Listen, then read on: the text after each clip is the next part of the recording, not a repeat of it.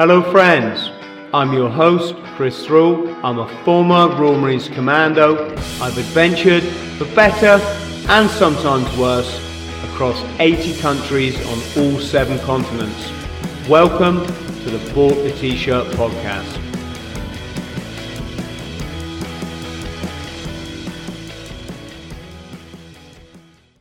Ollie, how are you, brother? I'm good, mate. I'm really good. Thanks for having me on. Ah, I owe you a massive thank you um, for well for several things, not just the, the example you set, which is um, firing, as I say, but also mm-hmm. for doing my, myself and my girlfriend a massive favour by coming on the show. We have worked so hard now probably, and I know you've walked that route yourself, you know, one day you take action, you believe mm. in yourself, you believe in your dream. If you don't take action, no one's going to do it for you. Forget the fear, take the action. Mm. But that doesn't mean it's not incredibly hard work. And so, for the fact that, you, that, that you're helping me out, Ollie, by um, coming for a chat is massively appreciated. And I, I know you're a busy man with another book out. Yeah, no, it's gone phenomenal. But um, mate, I just want to talk over that because you hit the nail on the head of what um, I think. You know, a lot of people seem to think, you know, that, especially with having the TV show. We'll, I'm sure we'll talk about the TV show at some point. But you know, especially from the, the public's point of view, they think it comes easy. You know, they think motivation comes easy. They think you know it's just a walk in the park, but and that's why you know in my books both my books i've been absolutely honest you know and um and and also the reason why this second book is called battle ready um because really i'm fighting a battle every day and i think we all are and and that is the battle of you know everyone says how do you keep motivated? How do you keep the motivation flowing? I don't and we no one has consistent motivation but it's it's taking action. It's when you actually we'll talk about this today because i think it's so important that um, creating success, creating you know, uh, creating anything in your life is about following a process, and that's what the military guys are so used to doing. That's why the military, the special forces, everything are so good at what they do because when it comes to the crunch, they void emotion, they void feelings, and they follow a process that takes them somewhere in the right direction. And that really is what happens. You know, when it, like this morning, I got up and I didn't want to go for a run. I, I didn't want to go because it's a little bit colder today. So straight away, your mind's going, giving you all these reasons not to go and forcing, you know, go and check your email, go and do. It's very devious. Go and do that. Or you could do this. Or you you did the long run two days ago. But you know, I, I knew straight away that how good I'd feel afterwards. But the only way I could get on with that and get that feeling is by following the process and put my trainers on and stepping out the door because this is going to tell me every minute that I should be avoiding stress, I should be avoiding discomfort, and everyone's the same as that. And it's learning, Ollie, as well, isn't it? You you learn these things when you're in a bad place or for whatever, and, and fortunately, I don't find myself there at all anymore. But I know when I am, and well, to be honest, if I have a drink, I normally feel pretty shit the next day, right? But I, mm. I've done it long enough now to know it's temporary and there's yeah. things I need to do to get out of it. Put the running shoes on, run around the block at the very least. I recommend yeah. that twice a week for anyone. Just run around the block, nothing more. Just makes you feel so brilliant. Cold shower, have a green smoothie, some nut, get some vegetables, and that afternoon I'm firing again, and I'm just so happy with with life. But I think, like yourself, we wouldn't be there, would we, unless we'd done it so many times for and practiced it for so many years. Yeah, no, hundred percent, mate. And um, again, you know, this is i I'm a strong believer in this as well because I mean, this morning as well, I didn't go on the long run, but I knew that if I didn't go, that would enforce that self criticism. I put a post on this morning. Self criticism is an acceptance is an acceptance speech for failure.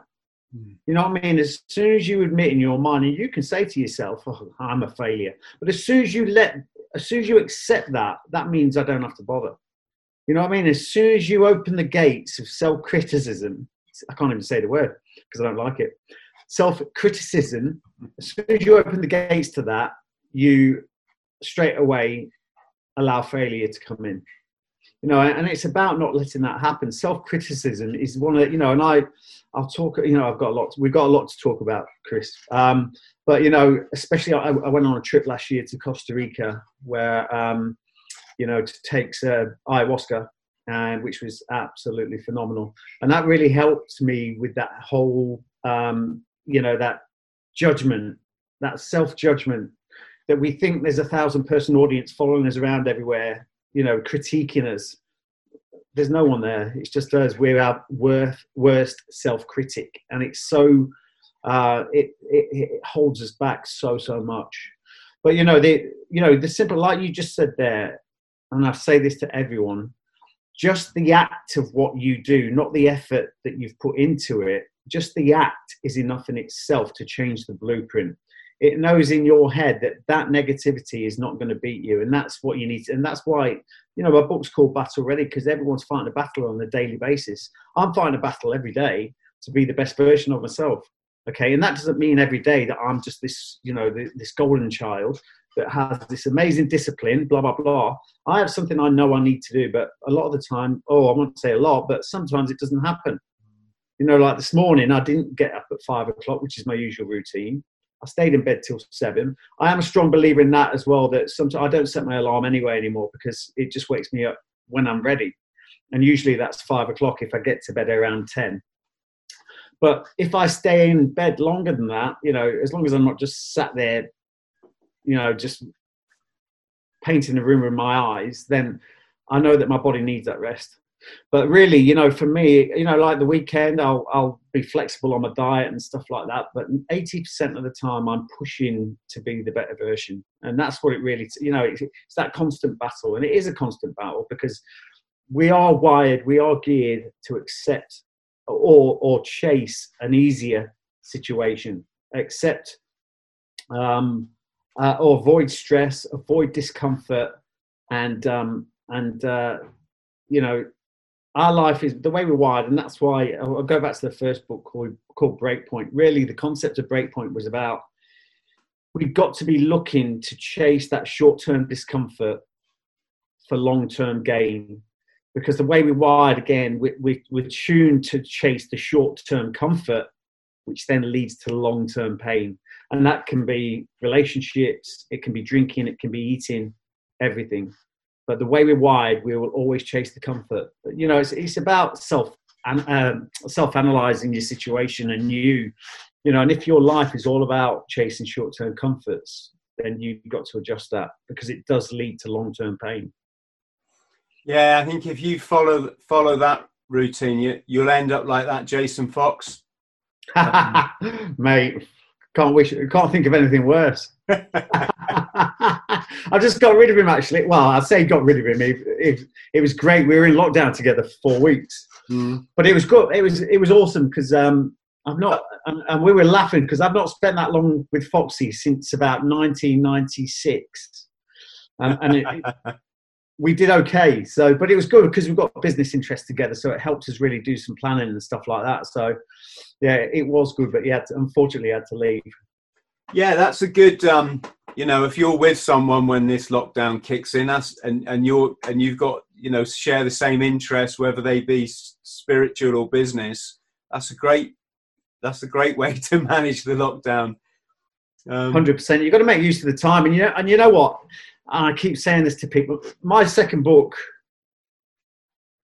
product placement, uh, behind me there. By all means. Um, my second book you know, we talked about with my publisher. We talked about shall we shall we not bring this? Shall we shall we wait until a better day? And I was like, there is no better day than bringing that book out now because I came back to the UK around about 2014. This is before I knew anything about Who Dares Wins. Um, and um, I knew that I needed to make some changes. You know, I was I was in that constant battle of wanting to be someone else and and never being able to be that someone else because I was caught in that negative habit loop.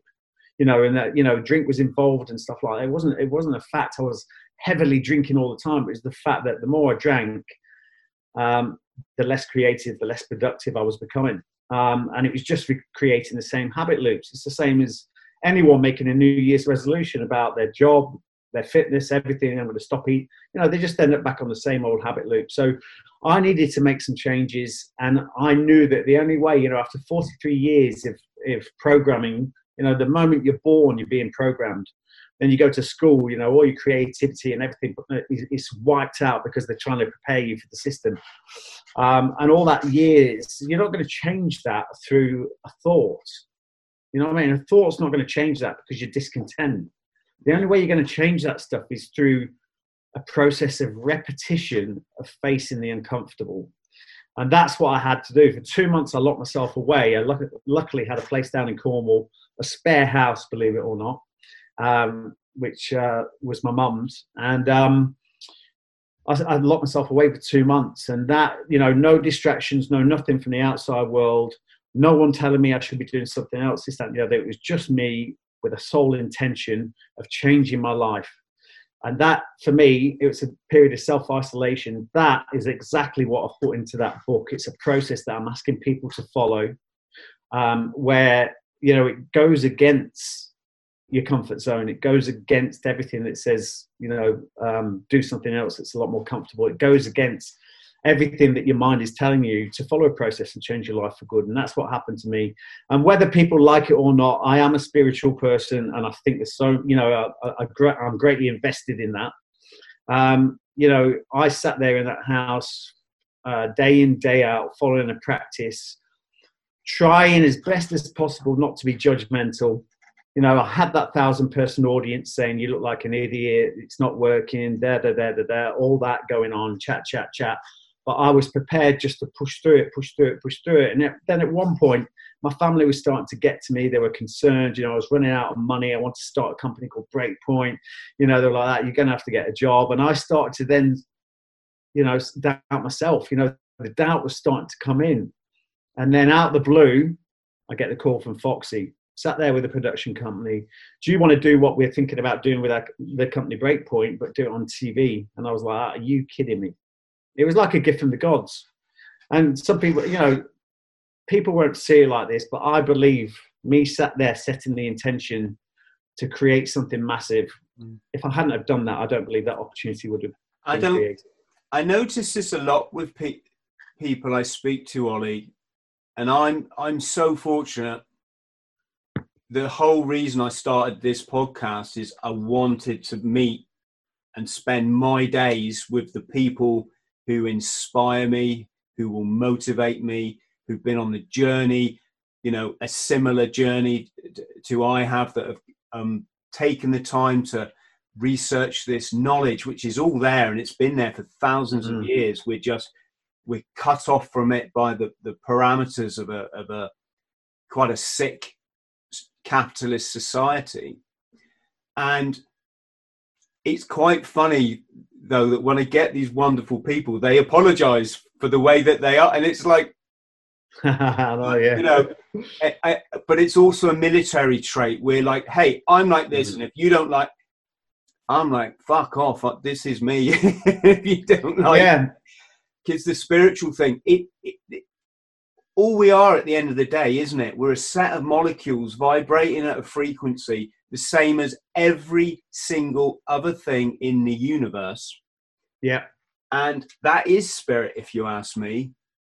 And uh-huh. it, I think I think until you realize that, that's all you are. We are no different to a rock. We we kid ourselves we've got these identities because we're in this form, but with mm. life, experiencing life through a very clever combination of the universe's molecules. That's all it is. And I wouldn't be able to have like reached the level of contentedness that I've got if I didn't understand that. So, so um, don't. We're not going to apologise. no, no, no. You, no, you're totally right, mate. And and to be honest, you know, you, you hit, you came, you, you sort of scored across the surface of it before, but basically, and I know you've had a hell of a journey as well, mate. Um, I truly believe that until, you know, it's not the same for everyone, but I think some of the best or most inspirational people are the ones that have actually absolutely been broken apart and actually put themselves together and then allow people to learn from that experience. And, and you know, I, I, I'm happy. I'm more than happy to say that I, you know, I, I, I feel I've come from the bottom of, you know, sub zero um, and it's it's that ability to to project yourself from that you know um, sort of repeat cycle of depression and everything else and and self-loathing that that really helps you to to to get on track and get out of that and, and really be an inspiration to others. You know I, I think they become the best teachers you know because it comes from true experience. Um, so you know when when you're talking about spirit what is spirituality? For me you know i believe that you know for me it's quite simple. It's the fact that we're connected to something a lot bigger than self. You know and like you mentioned there as well you know people we're so we label everything. We label every and once we've labeled it and compartmentalized it locked it there locked it there humans weren't meant to be labeled. Humans weren't meant to be um, you know put into these little boxes. And and that's why I think I struggled a lot when I was in the military. And I'm quite uh, you know I'm quite at ease t- telling people that when I was in the special forces when I was in the military I, the only reason I went for special forces is because I wasn't happy. I didn't find what I was looking for. You know from going from that those childhood dreams and going I want to be a Royal Marine commando that for me was enough. I had no aspirations to be a special forces soldier. But then I got there I was on guard duty at Christmas Eve at 4 5 Commando thinking, what the fuck? you know, it's, and, and, just straight after that, I was just like so disillusioned. And then, to be honest, I mean, the best thing for me about special forces was that was selection. Once selection was over and I'd actually reached the goal, and we'll talk about goals soon. Once I'd reached the goal, and this is supposed to happen anyway, I, I was I was totally disappointed and that really you know some people can get to the goal and they rest on their laurels. Some people and they so i see so many people doing that especially a lot of people in special forces uh, sort of community. They're always talking about when they did selection they're talking about that's great and totally commendable. And and even for like military guys you know i've got my green beret or you know um, that is brilliant. But thing is you've got to be firmly fixed forward. That's the stepping stone of success. That's what builds you from behind. But mm. you know, your vision has got to be forward. You know, it isn't. My life isn't about what I did back then. My life's about what I'm gonna do. You know, that's that's the big expanse for me. It's not not looking in the rear view mirror going. Remember, remember the balcony. Remember, I wasn't I wasn't there by the way. but you know, so I was like, number uh, three thousand four hundred. but you know, it's, it's I kind of digressed a bit there, but but I see so many people living back there, and I think as well when it comes to mental trauma and stuff like that, there's people talk about mental health, and I do believe it's because they're forever repeating the experience. You know, their stories are all about that experience. What the th- one thing that fucked them up and I talk about mental wealth a lot. So mental wealth for me is getting out of that and start projecting forward. Yet use that. That's an experience that will, you know, that, that mm-hmm. has changed you into the person you are. But get out of it. Get out of it and stop living in it and stop projecting yourself forward. Start setting your goals forward because what happened behind is not going to help moving forward. Um, and I talk a lot, you know, the, the book and everything about already is all about goals. It's about setting goals. People think, right, that um, you know, and I've been to, I, there's a lot of people that have been to these sort of corporate team building events, and there's always some trainer up there going, "So who has goals?" And there's about three people put their hands up. I have, and they've got them in the wallet or something like that. There's one person puts their hand up and it goes to a scratch because they're not sure. Um, but the thing is, what people don't understand is, regardless of whether you have a chosen goal or not, you have a goal, right? And it's what your dominant thoughts focus on.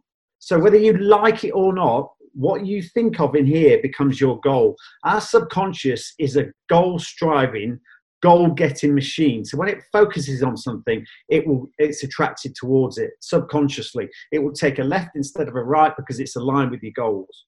Yeah. So really, you know, and that's the one thing I say to people: you need to have a chosen goal. because otherwise, what will be found for you that reflects the way you think? And if people wonder how they think, then have a look at their life because that's how you think. If you get in your car and that's a bag of shit, there's shit everywhere. If you look in your house, it's so untidy. And you talked about this before, you know, having to have everything squared away. One of the main, I tell you what, when when I was at like my lowest ebb, one thing I would never compromise on is having my room squared away, making your bed, doing it. Because if that was squared away, it gives the impression that you have order so really you know if you want to if you want to understand how you're thinking if you if your car is a bag of, bag of shit if your house is a bag of shit that's a reflection of where your head's at you know so i tell you yeah, so if i can just say as well you know a lot of people that interview people for jobs i tell you what once they get them into their office they should say stay there and give me your car keys and they should go out and check the car out. Forget their bullshit that they're going to tell you about great how great they are. Go and check the car out. Yes. Well, that's that's why they check people's Facebooks now, isn't it? Because it. Yeah. You know, Facebook. That was a tough one, mate. Especially coming from the Corps. Mm. Because in the Corps, as as as you well know, Ollie, there's there's living legends. Yeah. And then Facebook came along and then you see what some of these living legends are putting on Facebook, and you're just like, oh, oh my fucking god, please yeah. no. You used to be like up there to me, yeah, and now you're now you're having some petty argument over this. Yeah, yeah, I know it is. It is pathetic. So some things then that make me feel that way you just described. A good haircut or a shave puts you in that zone a tidy yeah. a tidy desk puts you in the zone, and the and the tidy car. Yeah, no, but it is it, if you can take care of the small stuff. I mean, a lot of my book is about, you know, I got attacked by a chimp when I was ten years old. You know, there's some dramatic stuff in there, and you know, um, this, that, and the other. But it's really not about the big stuff where I've learned. It's, it's, it's taking care of the small stuff. You take care of the small stuff, everything else will take care of itself. But it, re- it really, you know, when it comes to, I mean, my life is i'm not ocd but i need to i need to know you know if my house is a mess i come back and it gives the reflection straight away that my life's a mess. You know so as soon as it's in order or look at it another way when it's in order it says to me your life's in order. And i need that. Exactly. I'm reading your book, by the way, and can I just say for anybody watching, my God, read Ollie's book. Um, you only get a very one-dimensional view of you guys on the television.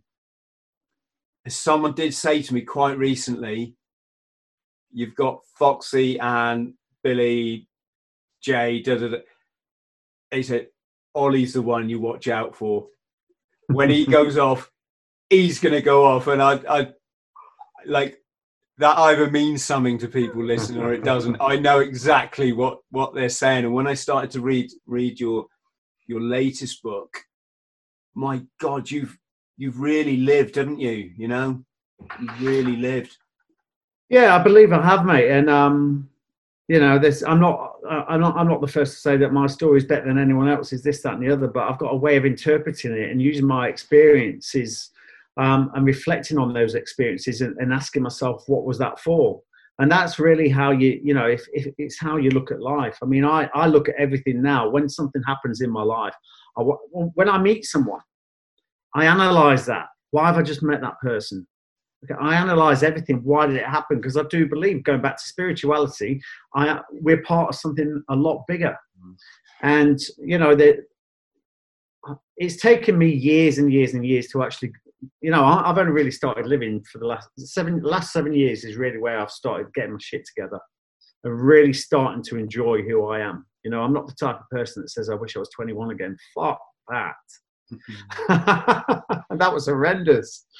Um, but you know, it's um, we all have uh, we all have the gift to create something amazing, and the sooner you understand that, you know, our life is a portrayal of our dominant thoughts then you you know you can start to turn things around. And you know, a, lot of that book also is about the understanding of how we work. Now, a mechanic, you look at a mechanic, someone who wants to fix a, a motorbike, for instance. He can't fix that motorbike until he understands how it works, do a fault analysis on it, and then is able to get the correct parts, able to make a few tweaks for that thing to be running absolutely at the top of its game. This book, and, and remember, you'll, you'll be at the same age, Chris. Remember when you used to get a motorbike or a car, you used to get Haynes manual, didn't you? Yes. Haynes manual was brilliant because for the layman, it gave them exactly that. Someone with no mechanical knowledge could open that book and it will give it a fault diagnosis, give that person a fault diagnosis, tell him exactly where to look, how it works, what he needs to do to fix it, to get that machine running to the best of its ability. Battle Ready is that Haynes manual for the mind, body, and soul because it gives you an understanding of how we work. We're born, we jump into this this body that we are, and we all think we're fucking experts. You know what I mean? We all fly off on these different fucking journeys and we haven't got a clue what's going on. We haven't got a clue why we feel negative. We haven't got a clue why we keep repeating the same loops, habit loops. We haven't got a clue. We just think it's very subjective to us. A lot of the time, when we are feeling negative, we start to feel doomed that we're, you know, we've been, um, um, you know, that we've been cursed with some kind of affliction. But really, it's, and that's when we start to become very insular cut ourselves off from the outside world, and that leads to severe depression. But the thing is, you know, as far as we're concerned, we are born to be negative. Cavemen didn't fucking walk out their cave and go, right, I wonder how many amazing opportunities are going to be there for me today. They're like, where's that fucking tiger? you know what I mean? They, they, we're always looking for what's going to go wrong. And you know, that was only 15,000 years ago. We were hunting and being hunted for our food. We still hold the same fear. Technology is racing so fast past us, we haven't got a clue what's going on. Mm. Okay, so, but, and we've still got that old reptilian brain. You know, so we, as soon as anything new that we haven't done before, and really we are so at comfort with what we've done before. As far as, far as evolution is concerned, we want to keep on doing what we did yesterday and the day before and the day before that because as far as our mind and evolution is concerned, it's kept us alive till today. It doesn't give a fuck if you're happy or sad, whether it's a good situation or not. It's kept you alive till today. So keep repeating that, motherfucker. Yeah. But the thing is, you have got to step outside that. You know, for any change, it wants to keep you in that habit loop. For any change, you've got to put a process into, into play that is void of emotion, void of feeling, and you know I've got to go from A to B to C to get to D and that's my goal. Because if you don't set that in you're just going to keep repeating the same old habit loops. You know i i for years and years and years i wanted my own business. I wanted that. I wanted to you know i wanted to create something. And i'd always get to the point i'm a very creative sort of person. I've done uh, i'm trained in a um, psychometric testing tool called prism which is based on neuroscience. And that basically tells me that i am highly creative but that the, the downside of that means that I create all these things, but I don't actually execute. So uh, for me, stepping into my, the discomfort of that execution, of, of having to do paperwork and Excel spreadsheets and all that, this is really when it came to Breakpoint, my company. I had to step into that to get through the hardship to, to, to, to get to the goal, and that was creating that company Breakpoint uh, and, and everything else around me. But people have just got to understand that when you're going through the obstacle, they've just got to keep on pushing because your mind and body, your mind will want to keep on taking you back to that comfort zone, the repeat cycle of yesterday. And that whether that's, oh, fuck it, I'm going, you know, I'll, I'll sink a few beers tonight, which was, you know, that was my MO for years and years and years. Mm. So much going on in here. And it was also being creative and, and being someone that's quite driven. When things aren't happening, just to shut that up, there's nothing better than a few beers. Mm. You know what I mean? But that leads down a very slippery slope. Well, just I was saying, I think it was yesterday. Um, I can't believe, like I, I had a beer the other day, I, I very rarely drink now. This is it, it, doesn't serve any purpose now, Ollie. You know, it, it you, mm. probably, I don't know if it ever did really, but you, you you kind of think it does when you're young, the social lubricant and all this sort of stuff. But it screwed me up so much. I lost what I call my serpent power or kundalini. People people might have heard it referred to, where I live. Literally, I live on cloud nine all the time. From the moment I wake up to the moment I go to bed I never have a negative thought. and a lot of that is kind of like I've got my diet right, I've got my thinking right, and I've got my life going in the right direction. A few beers, you wake up immediately, you've gone from there, and you're. I'm trying to go about my day with my mood and yeah. my feeling in myself is now it's now down here. Yeah, and I'm li- literally like it's a like a level of depression, right? Mm. You know, it's not chronic depression, but it's I'm not firing anymore, and no. it makes my work seem harder, and my relationships, obviously, you know, alcohol, any relationship's going to suffer. Um, my, the thing that bemuses me is I did drinking drugs every day for like 30 years. 30 years. You know, you go back to when I started drinking in the Marines and later that went on to weed and, and, and then all the other drugs of the rainbow and, and, the, and the alcohol is always the mainstay. That's the thing you do every day. That's yeah. the right stop off on it. My mind was consumed with it from the moment I woke mm. up. It was right. Where am I going to get my booze today? You know, do I get it on the way to university? Do I get it on the way back? You know, do I, if I was at work in the job, right, should I nip out at lunchtime and I'll, you know, and this kind of, and um, to have all that clutter in my mind, gone, and, yeah, and yeah, gone exactly. I, it's yeah. quite bemusing. It's, it's, confusing, isn't it? Though it's, it's that day. Honestly, it's like initially when I stopped drinking, it was like I was thinking. I think it got to a Friday, and I was like, "Holy shit! What am I going to do?" It was like there was so much a massive void there but then what I started to do is then you start to, to put the building blocks of productivity, you, you know, fill your time with really good stuff. And then before you know it, you're like that. How did I ever have time to drink? Because and that whole in everything you've talked about there, that just remind your whole day is governed about where you're going to get your next drink from, whether you like it or not. Especially in your subconscious, that is going on. Whether it's a conscious thought or not, you are thinking, my life is steered around having a beer, and especially, you know, if if you relied on that social, you know, getting drunk and everything just as for whatever purpose, you know, you look at your week. I mean, if you made a list now and looked, if you, you're still drinking, you made a list and look at your week. How much of that is is steered around alcohol? I came up with something, and I talk about it in the book. It's called the Purpose Pyramid.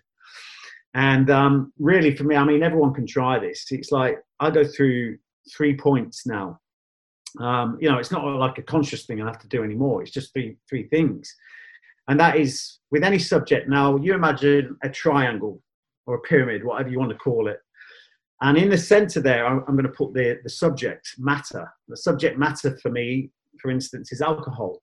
First of all, the first question: Will I enjoy it? And I don't mean short term. I mean in general.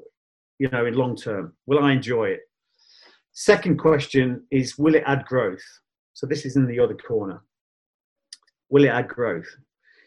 And then the third question, will it help others? So you've got three questions now.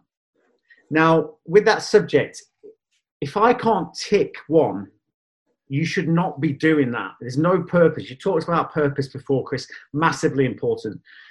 If I can't find one thing to tick, you should definitely wipe it out. It shouldn't be in you. It shouldn't. you should be making uh, making plans to get rid of it. If you can only tick two, you should debate it and try and understand. You know, try and appreciate is it worth is it worth keeping in my life. But if you can only you know, and, and if you can only tick one, again, delete it. Yeah, you know, I'm just writing it down, mate. That's brilliant. I tell great. people to try try it with you. Try it with your missus. See you. but no, it's, it's, it's just a process you go through. Will I enjoy it? Does it add value? Does it help others? If I don't tick any of them, then get rid of it. That's another thing.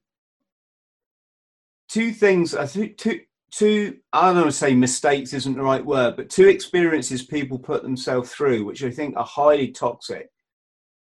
The one is the staying in a relationship where you clearly don't respect each other, and as such, there's no build there. You're you're tearing each other down on a daily basis, and the other thing is is and is this desperation to be in a relationship. and I spent many years on my own, and I refused to be need, needy, Ollie. You know, I refused. Yeah. I refused.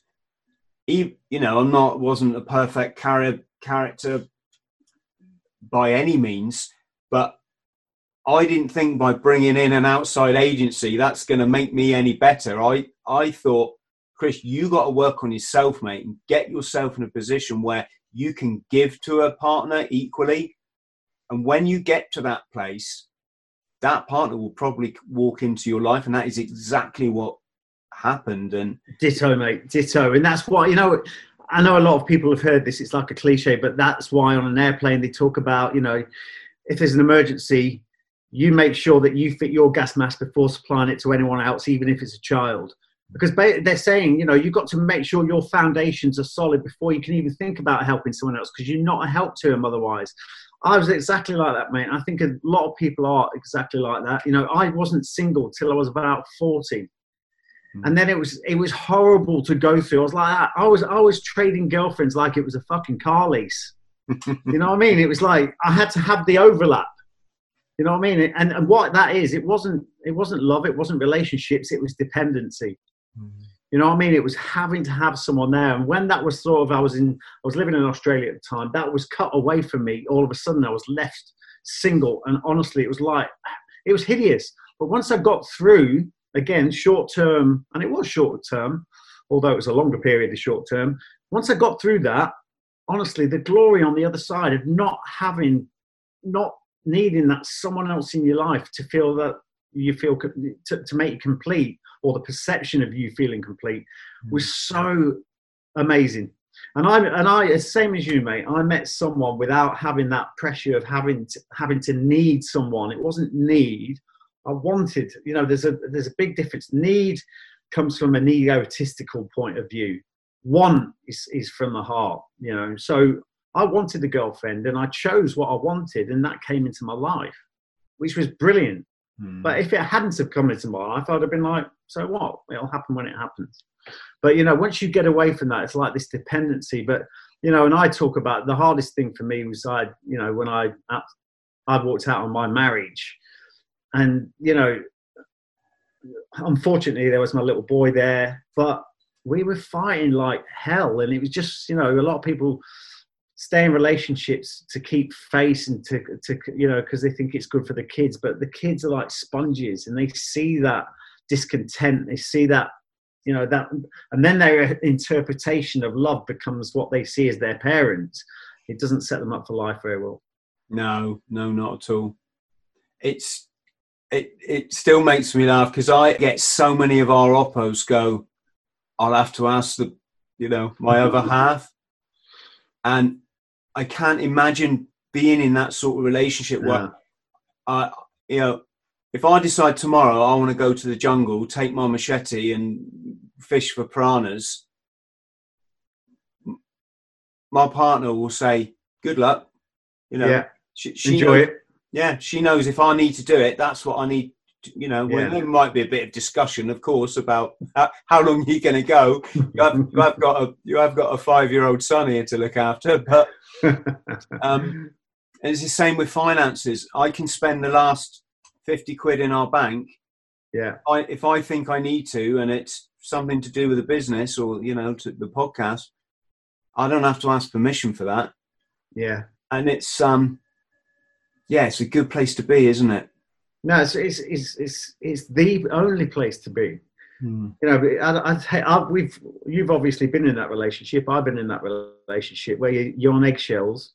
You don't even want to. You you daren't even broach half the topics about what you want to do because you know it's going to cause problems. And the only ones that you do is because you end up being pushed into a corner, and you're you're not living. You're really not living. So um, yeah, good on you for doing that, mate.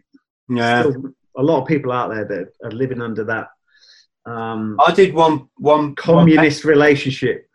I did one better than that, and I don't know if people can apply this or whether it's just a, something that's unique to me. But I came out of a seven-year relationship with a girl I very much loved, um, but it wasn't right. It was this disconnect that we, you know, this mis- mismatch that we're talking about, and when I put the phone down on the that phone call, I never thought of it ever again. I literally invested in myself and thought, Chris, you don't need to go there. You don't need the depression, mm. the upset, the tears, the loneliness, the missing, the longing, the what if, the the criticism. It wasn't right, mate. Move on. Don't. Yeah. And and I literally, I mean, I don't mean I never ever thought of her. Of course not. But I mm-hmm. mean, met, from a sort of, you know, from a bottom dollar sort of perspective, it was, don't think about it. Move on. You're not that needy, Chris. That you you got to put all your eggs in one basket. You know, just just move on, and the, the universe will will provide. But I, I, do think that's, you know, I, I, truly believe that is when you start to understand that you are the most important person on this planet. You know, it, it comes down to looking at yourself and, and I, it, some people say, oh, that seems selfish. It's not selfish because once you understand that you are the most important person on this planet, everyone else connected to you takes so much from you when you have that, when you regard yourself in that way.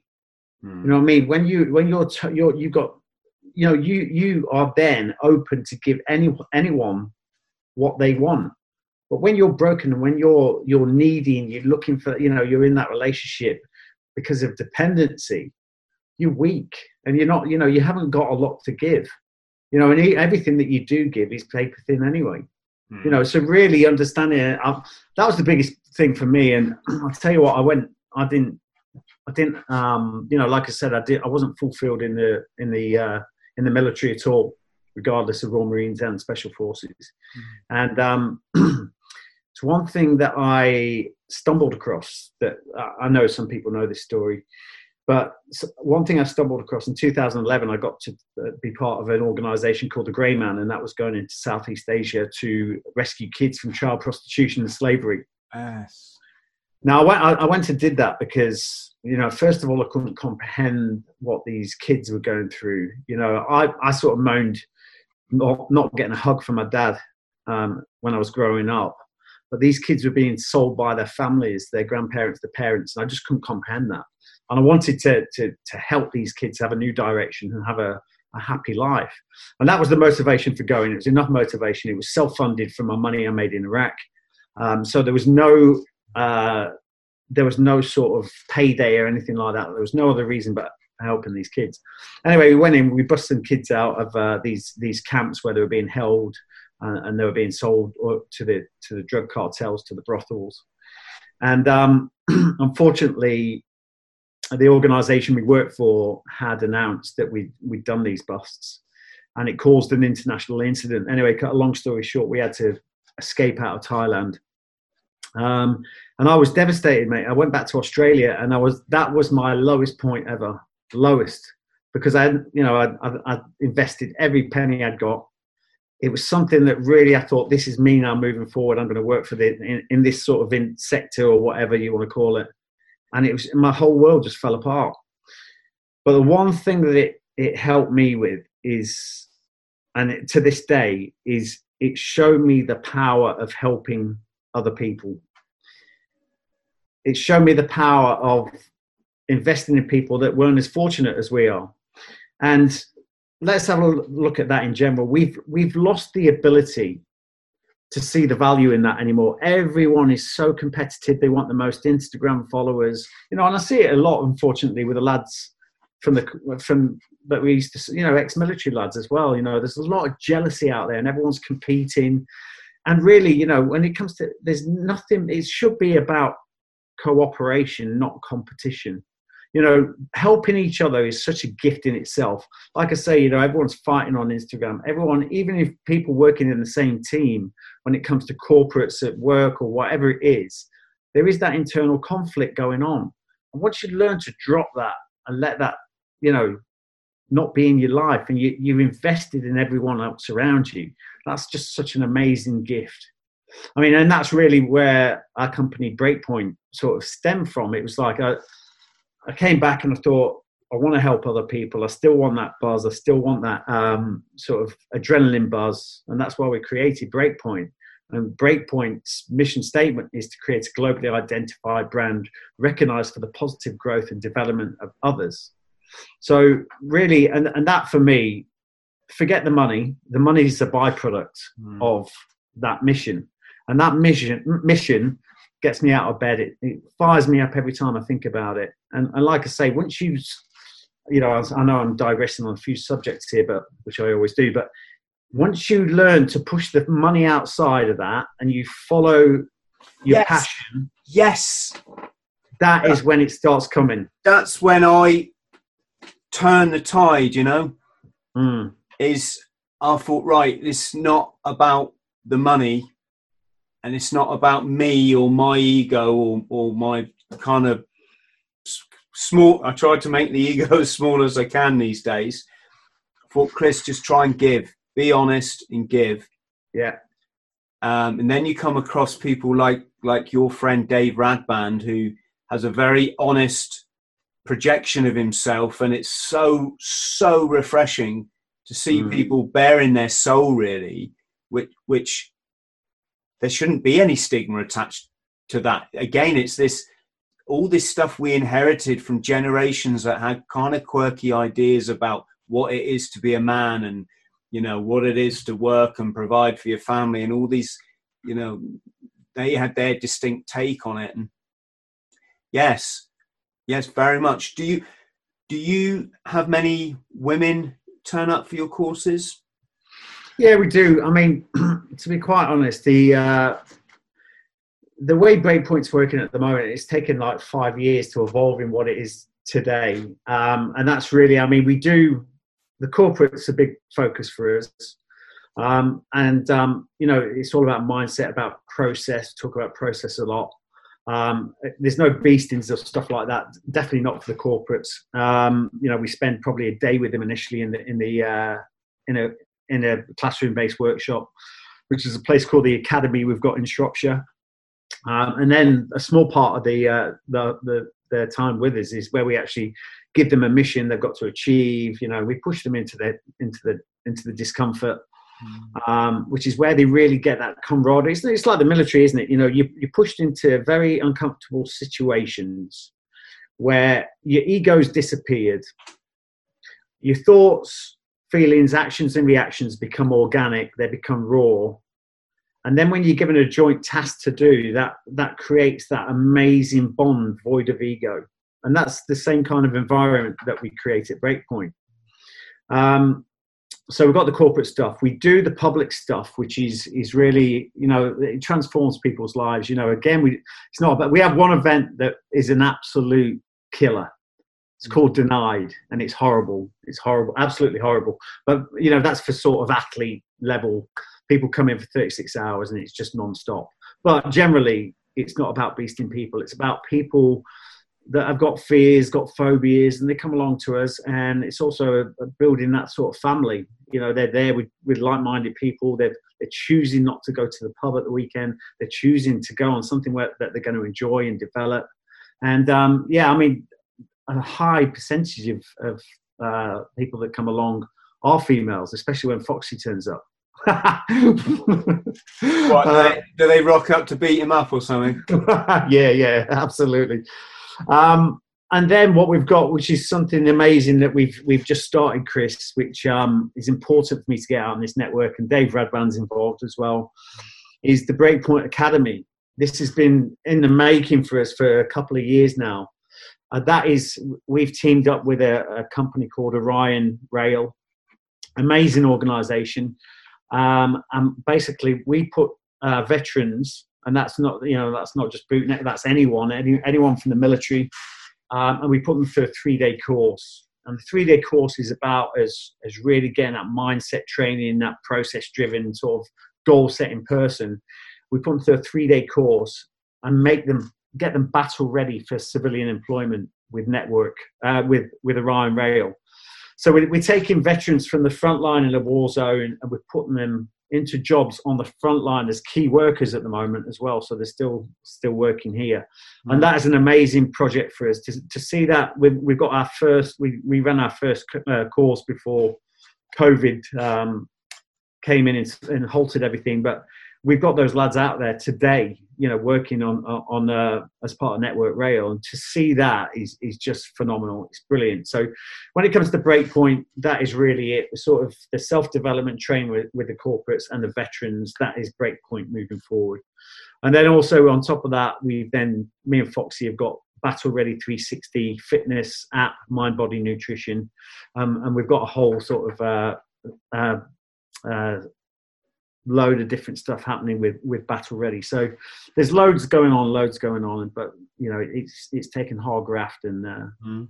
How do you how do you manage your time, Ollie? Because I mean, I, I know how it is. There's, I mean, mm. writing a book is a full time event. That that that take that should take about eighteen months full time, right? And you've got to do yeah. that on top of all your other commitments. You, is time management something you have a an angle yeah, on? Well, well, luckily, I mean, first of all, I mean, I've got an amazing team around me now, so you know, which is which has allowed me to get.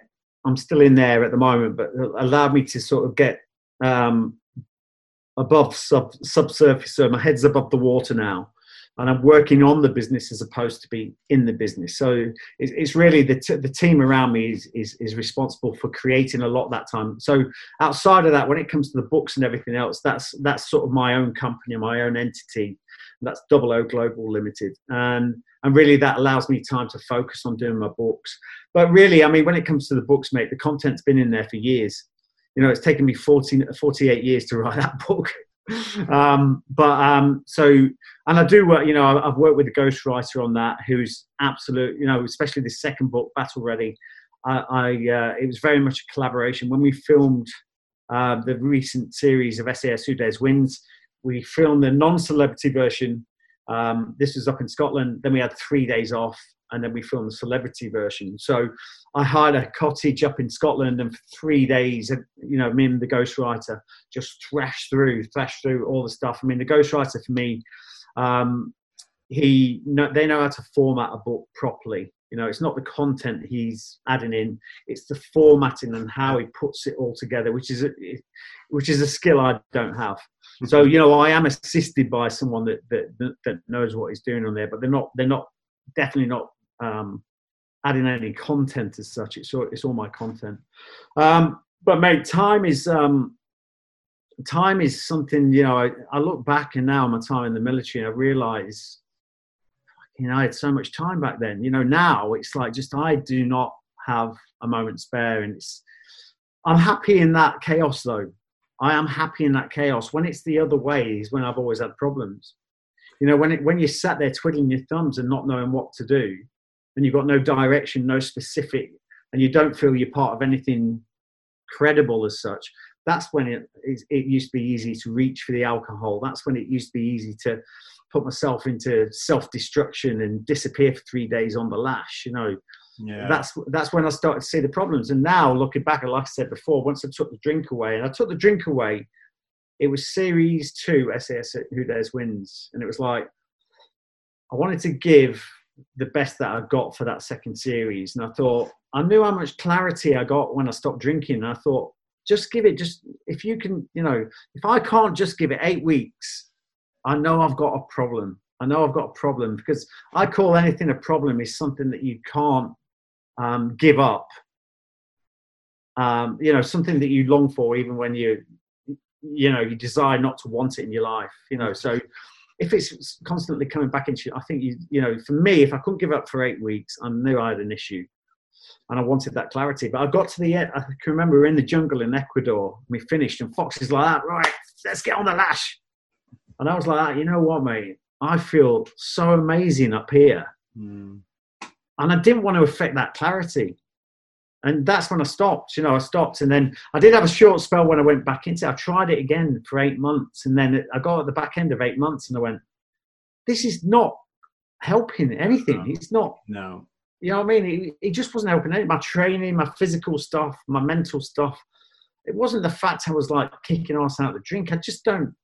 Everything when you get in life, you know, like like you've said as well, you know, everything from my girlfriend to my vehicles to, to they all have a, they've got a purpose Mm. And everything in my life has to have a purpose. If it hasn't got a purpose, I don't want it. No. And, and, you know, and that's the choices you're able to make when you're a bit more mature. But um, you know, it's, it's just for me. I just still don't understand the point, and and and I now understand the power of this going up there. I don't want, I don't want to create, and like you said as well, Chris, it's like you know, you're eating, you, your diet's good, which affects you know, it's mood food. It creates everything you eat. You know, if you you're stuffing crap inside the body, then um, you know, it affects your mindset. I always relate that to a car. You know, it's like first of all, there's so many people that would choose out of two if they could only choose one, they would choose to clean the outside of the car and not the inside, wouldn't they? Coming yeah, exactly. you know what I mean? They're, they're quite happy to sit in a bag of shit as long as the outside looks good from the outside world. Mm. And also, you know, they they they they put better fuel in the car than they do their bodies. Oh, it's like this, Ollie. Right? If I if I only could give a younger person one bit of advice, the thing that's revolutionized my life, I'd say learn how your body works. In fact, I'd mm-hmm. say learn out learn your body's alkalinity. Yeah. Since I started to palm a plate with greens instead of the steaks and the potatoes and all the acid producing foods, I haven't been ill in 17 years, right? I don't get ill. So when I see people and they're getting the viruses and the colds and the flu, Mm. And they're like, oh, I got this off Dave in the office. And I'm like, you didn't. Your body's acidic. All yeah. disease comes from within. Well, yeah. That, that does two major things there. First, it frees up all that time that you spend every year ill. So that's I'll get another three weeks on my my year, and all I don't have to go through that horrible torture of being sick. Yeah. And the second thing is, like, I don't have to believe a single thing I see in the media. So no. I don't watch. So I don't watch TV because it's all lies. It's yeah. all an obfuscation of the truth, designed to keep you a, a, a, prisoner and a slave. So other than your wonderful program, which I I watch because of the the military respect and the and, and the connection there. Um, and, and I'm a celebrity because that is a massive insight into human psychology. And you see these celebrities just breaking down after you know four hours in the jungle and it's not really the jungle not not like you know it ollie right? It's, yeah yeah yeah. Yeah. But i tell you what i tell you what though chris um you're totally right and I, I, I don't want to get too much into this on this podcast but i really think at the moment you know there's these are testing times and i think it's nothing compared to the test that's going to be ahead of us. And I really hope that people will just keep an open mind as to what's going on. And when they make an informed decision about what they do moving forward, because you know, I, I, just think there's a lot of civil rights being taken away from people at the moment. There's a lot of, you know, I, I put a post on the other day. It was about freedom of speech, and one of the best comments I got on there, which is brilliant, obviously wasn't, was you want to be careful with that talk about freedom of speech. And I was like, what? Where do we live? What you know what I mean? So I just really think people need to make an informed decision about and one thing I've always done, right, and, and it, I was a bit of a pain in the arse in the military for anyone that served, served with, with me or know about it, is I ask questions. Mm. I want to know and, and I want to know why I'm doing something. I want to know what the purpose.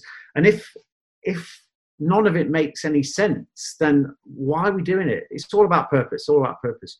So I really think at the moment, you know, when you when people are saying to do things and this, that, and the other, start thinking about why, what is the purpose behind that? Does it make any sense? And don't just follow the program. You know, again, talking about spirituality, I mean, simple thing for me, yeah, it's about being connected to something a lot bigger. But for me personally, it's when I switch off from the program and I follow the heart.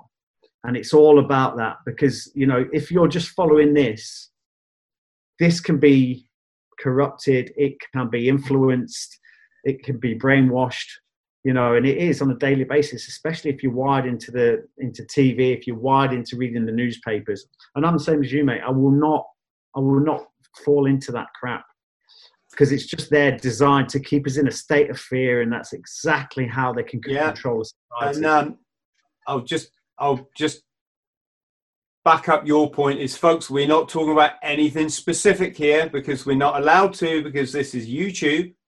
Um, on YouTube, you have to go by certain official guidelines. We're just talking generally speaking.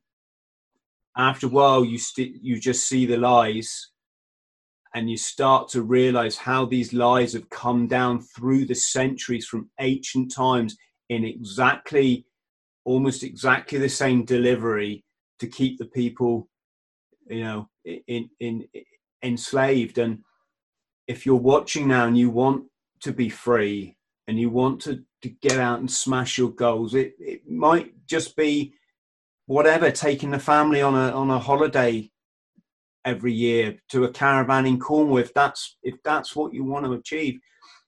Yeah, it really helps just to, to think for yourself and don't just parrot what you see in the media. Because if you do, then they, they've kind of got they've kind of got you, dude. You know. yeah, but it's it's that you know they want living in a state of fear. You know that is once you embrace that fear and you're only prepared to listen to what you're told, that is that's a dangerous place to be mm. because you just become a sheep. And I'm, I'm, you know, I'll, I'll, I'll never allow that to happen. I never have done. It's caused me problems, but yeah. it's just one of my beliefs. And we should also mention it's a lot easier to live as a, you know, it, it, living as a coward. That's hard. You know, mm. that is hard. You can't have self-respect if you know you're a coward. It's, it, it's like live like a lion. Don't believe what other people want you to believe. Just be be firm because it's like this is our children's future, mm. and these sociopathic elitists they don't care about your children. You see that. You just look at history. They don't care about them. And yes, let's. Can we talk about the chimp, Ollie? Because I was, yeah, my jaw. laugh. Why do I laugh when I say it? Because it's a, it's the most horrible experience of my of my life. I always laugh though because it is a funny, funny topic. What you attacked by a chimp? Yeah. So, so yeah, let's let's talk about that. I was ten years old, and um, uh, I was ten years old, and I was in Burton on Trent, Staffordshire. Not not the jungle in them, you know, in in anywhere, but yeah, Staffordshire, Burton on Trent and it was a boiling hot day. We end up going down because we are going to go swimming that day, and um, we stumbled across the, the, big top in town, and um, so excited. Uh, went to the first guy, asked if we could have a look around, um, and um, he said, "Yeah, sure. The animals are out, you know, but we're setting up, so just help yourself, lads. You know, no health and safety or anything like that those days." Mm. And um, we went into the, the big top, and you know there was an elephant here and this, that, and the other there, and me, my brother, and his best mate James got split up, and I was drawn towards this small opening on the other side of the tent. And I went through, and it was a blinding hot day. And as soon as I sort of came out, sun hit me in the eyes. I was blurred for a second, but then when my vision cleared, there's a little chimp in the middle of this open expanse. And for me, I was brought up on, you know, Johnny Weissmuller, Tarzan, and and Cheetah was like he was like my hero. You know what I mean? So that for me was like a female seeing George Clooney. yes. You know what I mean? It was. I was like that. That's Hollywood. That is Hollywood. There, right there. That's Cheetah. So I was drawn to it. You know, ten-year-old lad. Next thing I'm over the chimp, looks up at me with these big brown eyes and starts passing me some food, and I'm like, I'm not having that. It's disgusting. So, but I didn't want to. I didn't. I didn't want to sever that moment. So I started taking the food and I was just throwing it over my shoulder, throwing it over my shoulder. And um, it, it, it, must have been seconds, but it seemed like a lifetime. You know, it was me, this sort of junior David Attenborough, with this chimp having this moment. And then all of a sudden, I can remember it to this day. There was there was this it was a noise that was like a fighter jet that cut the serenity, serenity of that moment like a fighter jet cutting through the sky. And it was the roar of something a lot bigger. And I looked and I saw in the shadows something was moving, moving. And then very quickly it went from shadows to what was clearly a big fucking chimp, massive. You know, it was the chimp, it was the it, little baby's mum. And um, you know it just making it was making a beeline for me you know and it's doing the old sideways chimp thing you know it was just ravenous it was just going mental. And just at the moment you know i was caught like a deer in the headlights and just at the moment i thought i've got to get out of here otherwise i'm going to get killed. The sky the blue sky turned to black as this thing. It was almost like slow motion pounced over the other chimp into the air and it landed straight on top of me and pinned me to the floor. 10 years old and it was just smashing the shit out of me. It was like a drummer in a rock band.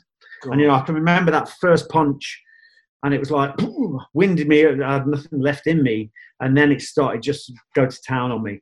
Um, and you know, I was trying to cover my face. It was coming down, biting me. It was, it was, it was mental, absolutely mental moment. I can remember looking up. There was blood. I could see blood on this in this chimp's teeth. It was, it was not the chimp's blood. It was mine. And it was that moment that I knew that I had to do something. Because if I'd have laid there and allowed that to carry on, then I, then I would have died. So I managed to dislodge the chimp because it was sat on my chest. That gave me a couple of inches to pull my knee up to my chest, and I kicked this chimp in the chest. And the chimp rolled backwards, and it gave me a few feet just to scurry back. And then the chimp came at me, final attack, and all of a sudden the chain caught it by the neck. Mm. You know, and I'm there covered in blood, and uh, the whole place erupted. But now let me tell you, that is why that moment is why my company is called Breakpoint. That's why my first book was called Breakpoint, because it was that moment, Chris. It was that moment when I was there, when I was seeing my life in front of me, when I was, you know, I could see that I was dying it was that moment when I knew I had to take a step into the short term discomfort for any chance of living that day, which was the long term gain. I had to up the ante. I had to, I had to fight. I had to, I had to, you know, take the fight to the chimp mm. for any chance of living that day. And that's what Breakpoint's all about. It's that moment where you can, you know, there's plenty of people. I know it's a severe analogy, but there's plenty of people who would have just laid down and let let let let that happen and died. But for me, it was about taking that short term discomfort for long term gain, which was living that day. But the thing is, as well, with that, mate, is which is important was important for me to learn. You know, I after that moment, I locked away that intimate trauma, that emotional detail of that attack. I locked it away, compartmentalized it. Okay, thinking that I could just wipe that out and it would affect any part of my life again. It's now looking back, and I only dealt with this last year when I went to South America and I did ayahuasca. Um, it's only then I've really dealt with it. But I look over my life and I could see how that attack affected, and of course it would. It's 10 years old, has affected so much of my life. A lot, maybe for some good reasons, but a lot of negative reasons as well. And that really affirmed to me that you can't just lock this trauma away. You have to you have to revisit it. And that's why, you know, with the ayahuasca stuff, I went over to South America with Dave Radband as well. Um, and we went through a number of ceremonies with ayahuasca. I actually went back and physically went in, well, in a spiritual way. I went back and I met the chimp, and I, I, I'm now at peace with the whole thing. But it was an amazing and phenomenal experience for me to actually go back and unravel all that trauma, um, which was extremely uncomfortable as well at the time, but it was it was amazing. It was amazing. But and that's what we're doing as well now. I went with an organisation called the Heroic. excuse you. I went with the Hero, Heroic Hearts. You don't, you don't get that on the Joe Rogan show. I went with the Heroic Hearts Project, an American American organisation helping people with PTSD um, through plant medicine. Mm. Um, and through that experience, I went with uh, 10 other veterans from all over the world. And some of the breakthroughs were just phenomenal, absolutely phenomenal. And, um, you know, to that end, we have now started, I'm a trustee of the organization. We've now started the Heroic Hearts Project in the UK. So we will very soon be looking to get any veterans that are open to looking at an alternative method of um, uh, or solution for PTSD to come with us and, and go on uh, go through the, the plant medicine. So when you met this chimp, Ollie, yeah, I'm guessing it was a very, um, you know, this chimp obviously gave you your peace, didn't it? And and did did it say something to you in a, in some kind of you know spiritual? No, mechanism? what it did to me, mate. Uh, what it did for me, it took me back, right? And I was, I've talked about that situation time and time again. I've, you know, I actually do a lot of corporate talks. Actually, not all the time, but I'll talk about the chimp attack and talk about why My company's called Breakpoint. Blah blah blah blah blah. And I'm always going on, and and every time I talk about it, what I did when I when I was actually there t- taking ayahuasca, it started it helps helps you to make so many observations and reflections. And I was there, and and basically it took me back there, and it said to you know it, I was always the victim, always the victim. Oh, me, me, me, me. And when I went in, when I was doing one of the ceremonies, it was almost like someone saying to me, "What about the chimp?" And when I did that and actually took it away from me and I started thinking about the chimp, it took it took me out of being the victim of that situation. It took it it took me out of me being a part of that situation and becoming the whole situation. So it really helped me. It helped me with a lot of compassion for what that chimp was going through. The chimp was at a circus. It was chained up. You know, it was probably very unhappy. I stepped into his environment. It wasn't the other way around. But as soon as I did that, it really took me out of being the victim. And once I'd done that, and like I say, uh, it helped me become this part of the, um, not just a part in the whole scenario, I, I became the scenario. And it really helped me with compassion for the chimp, stopped me from thinking myself as the victim. I did go back in, and something I've been avoiding for so long, and it was hard for me to break into and at the time, I didn't like it, but I went into the intimate attack and the emotions that I was going through when I was being attacked.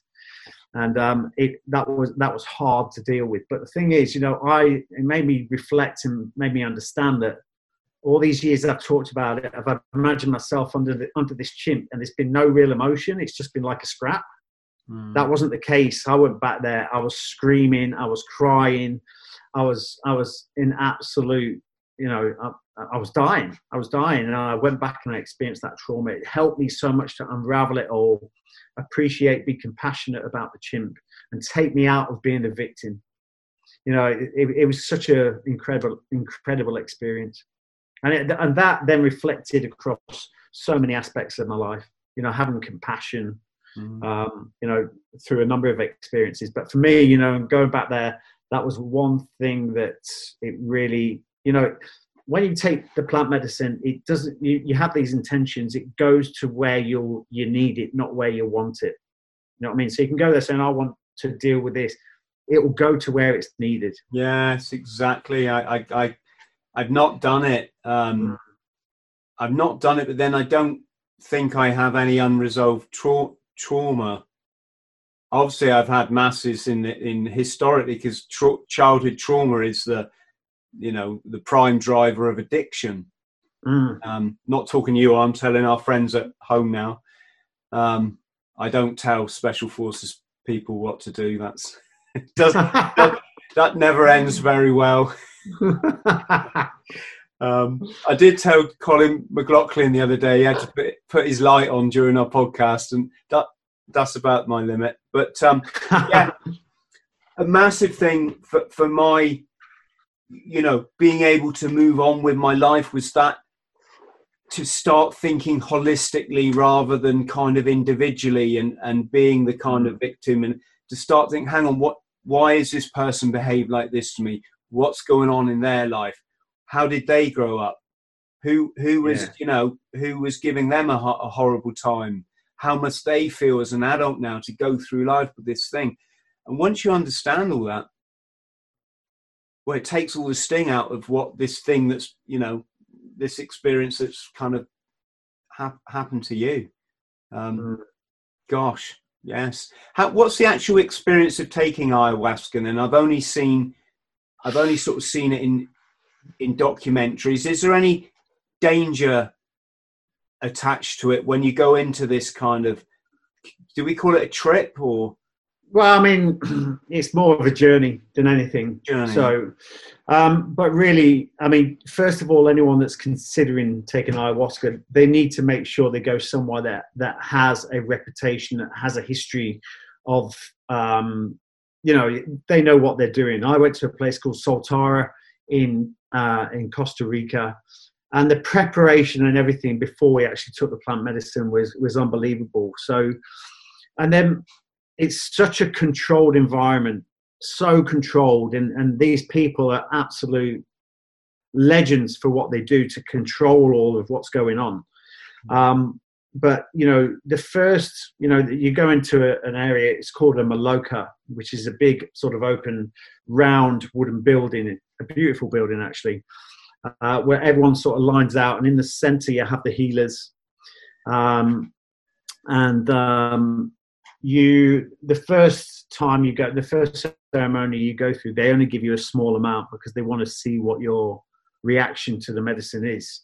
So for me, you know, I got to that first one. I was like, I could feel something, but I just didn't know. It was, it was, it was sort of, it came, said hello, and then it, it went. You know, I was, I starting to feel something, and then I was quite disappointed the first time. But then I understand why they do that. You know, it's really because they need to see what your tolerance is like. They need to identify if you are going to have an issue by taking this stuff. But you know, these guys. I mean, some of the some of the veterans that were with me um, you know, some phenomenal, crazy stories, um, you know, of trauma. Um, but you know, all these people, you know, they were just in such a safe environment. Like I say, you know, and and you know, if something is someone ha- is having an adverse reaction to the medicine, then there's people there to help with that. But basically, you know, you sit there and the healers come in. You actually go up to the center of the room. You sit there. You state your intention um, and for me, I wanted to,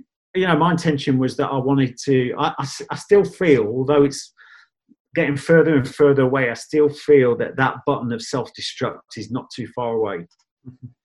You know what I mean? And, and if something happened, maybe I would go down the path of self destruction again, which is, I don't like that. So for me, it was eliminating any, you know, I, I, I didn't want that to be as part of my life anymore. And I also mentioned that I wanted to, you know, there was unfinished business with the chimp. Um, but once you've stated your intention, you know, you say it to yourself, then you take the medicine, you go and lay on your mat and you just wait then.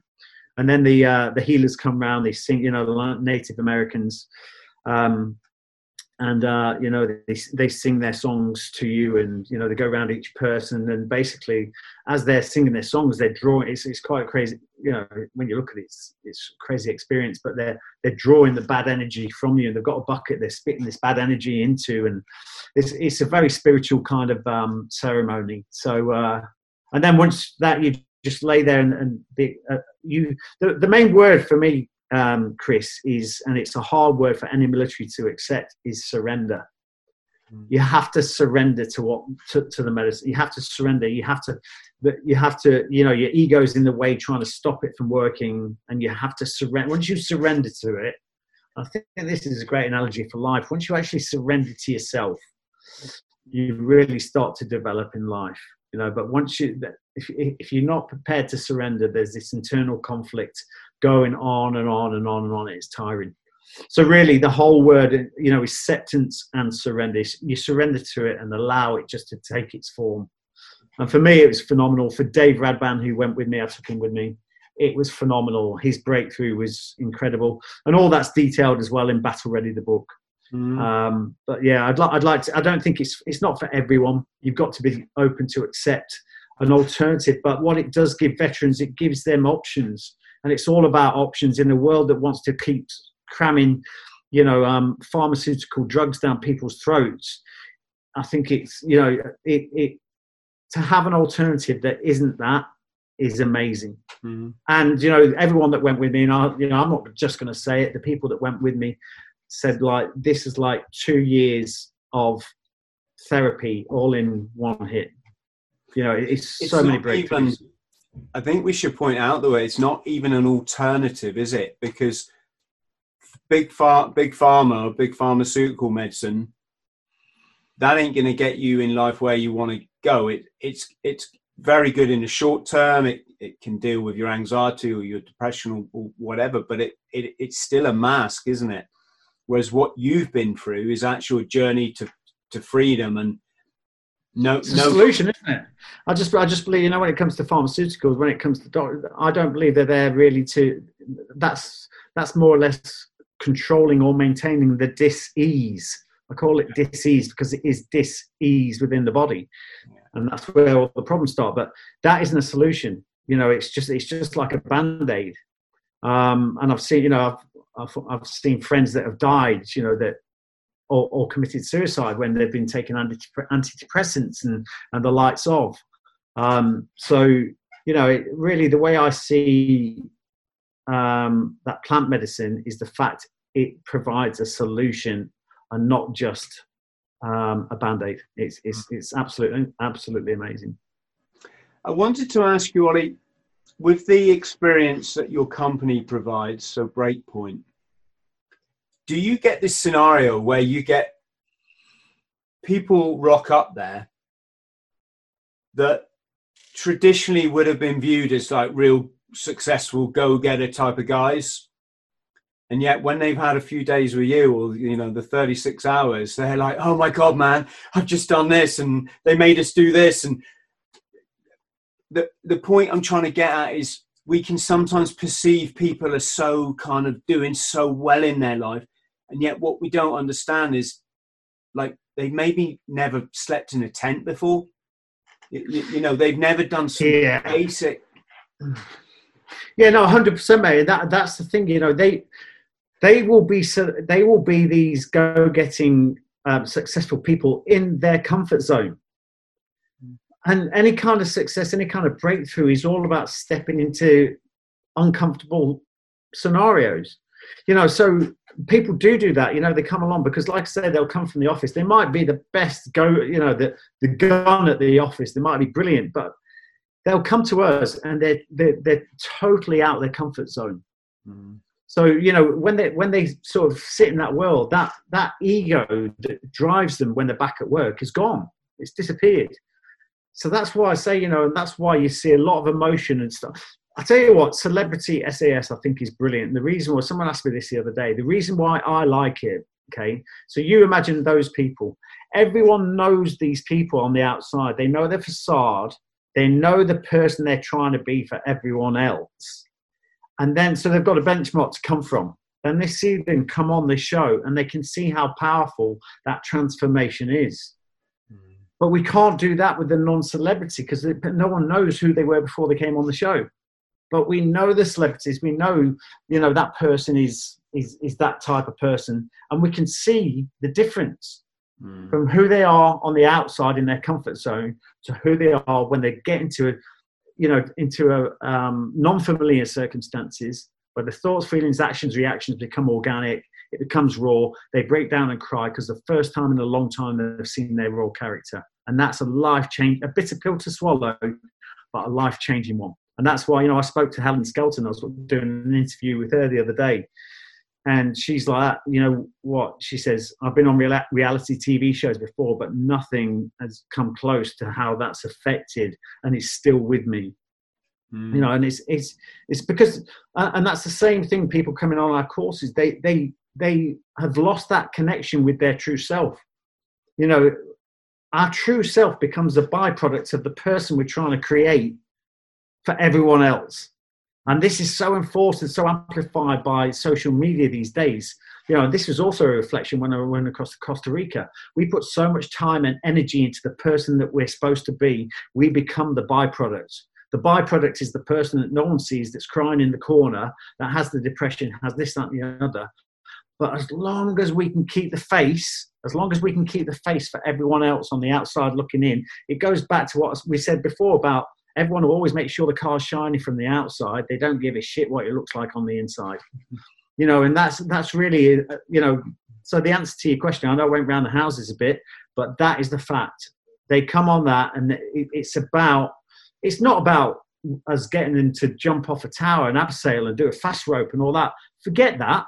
It's the state of mind we put them in and it's only when you can get them into you know and that creates especially and this is everyone that's been in the military can relate to this you know just because you work together doesn't mean you like people you know i mean it's like you work in a four man team, you work in a six man team, whatever. It doesn't mean because you're in the same team, you like everyone, you like barbecue at the weekends and everything. You can have some of the biggest personal differences with people on that team.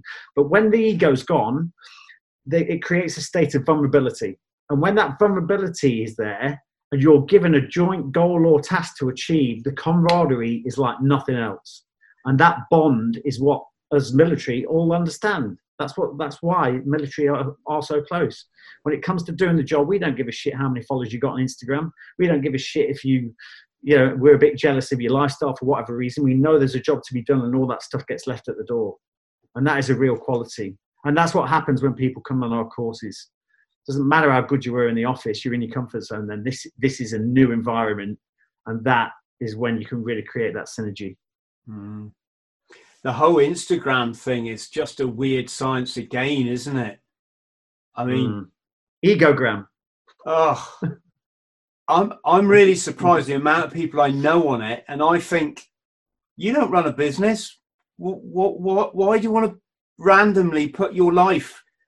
I, I mean, Uh, I, maybe I I don't get it, but I'm only on social media. Yeah, yeah yeah, likewise. And I want to say on that as well, though, Chris, you know, it comes down to validation. We need to be externally, externally validated to feel worthy. Okay, you imagine when we are young kids, that started from a very young age. When you're running home from school, you've got your picture that you've just just done in class. You give it to your mum. She goes, "That is absolutely amazing." Puts it on the fridge. Everyone that comes around, look at the look at this picture Chris has done. Isn't that amazing? And from that point in life, we understand the value of validation from an external source, and we're searching for that everywhere. And that's why so many people, the clothes they wear, the things they do, they're looking when they're posting on Instagram, when they wake up in the morning, the first thing they do, look at their how many more likes have I got from yesterday? They're looking for that external validation. Okay, they thrive off it, and that's what one thing about the military, one thing about special forces, one thing about that show, when that validation is taken away, and I can speak for you know going on selection, it was the first time I'd done something, and when I came first or came in, the, no one said well done, and I was like, what? Oh my god, am I as good as I think I am? Then that starts going, the self doubt starts wheezing away, and that's that's what it is, isn't it? But once you learn to separate the fact that you don't need that validation, your life becomes so much simpler. But we do, everyone thrives off it by the way we look, the way we, um, uh, yeah, the way we perform, everything we do, we want the pat, pat on the back. And when we don't get that, that creates a lot of self doubt, depression, self loathing, all that kind of stuff. Mm. So, really, you know, I call it egogram. If I wasn't on it, you know, and I'm really honestly considering at the moment. It's a strong call, and I'm looking how I can do it because of my business. Is I'm thinking of just buying a burner phone, having a smartphone for certain times, but as soon as I leave the house or do something, calls get transferred to that burner phone. It's not a smartphone because yes, I just yes, I want that exactly. separation. Yeah. yeah, I want that separation. I've um I ordered an alarm clock, just a cheap alarm clock from China yeah. But I ordered an orange one because at my time of life, you you you go for what you want. you, des- you, you, bloody deserve it. And I so I went. Orange was all the orange one. Orange was my favourite colour as a kid for some reason. It's it's like the general the General Lee in the Dukes of Hazzard because it was yeah orange. yeah remember it well. So I I chose an orange one and uh, but that's because all the time you got that thing in the bedroom is irregardless of the blooming microwaves or whatever that are, you know, the, the radio waves that are going around your room, which I won't mm. profess to understand, it has a hold on you. So yeah. while you're trying to enter that deep level of sleep, your mind's going, oh, I wonder what, you know, did I get a like on this? Or a, in my case, it's generally sort of, you know, how well's the channel doing? Obviously. Yeah. Um, yeah. So, yeah, get it out, get your phone yeah. off after half yeah. eight at night, isn't it? And yeah, exactly. I mean, I, I, um, you know, another thing I push in that book, Battle Ready, and one thing I sort of live by, and again, I've got an eighty percent. You know, there's twenty percent um, flexibility in my in my routines and discipline, but nine times I'm always striving to do the same thing. Is that's when I get up, usually five o'clock in the morning. The first thing I do, I don't take my phone off um, I don't take my phone off airplane mode.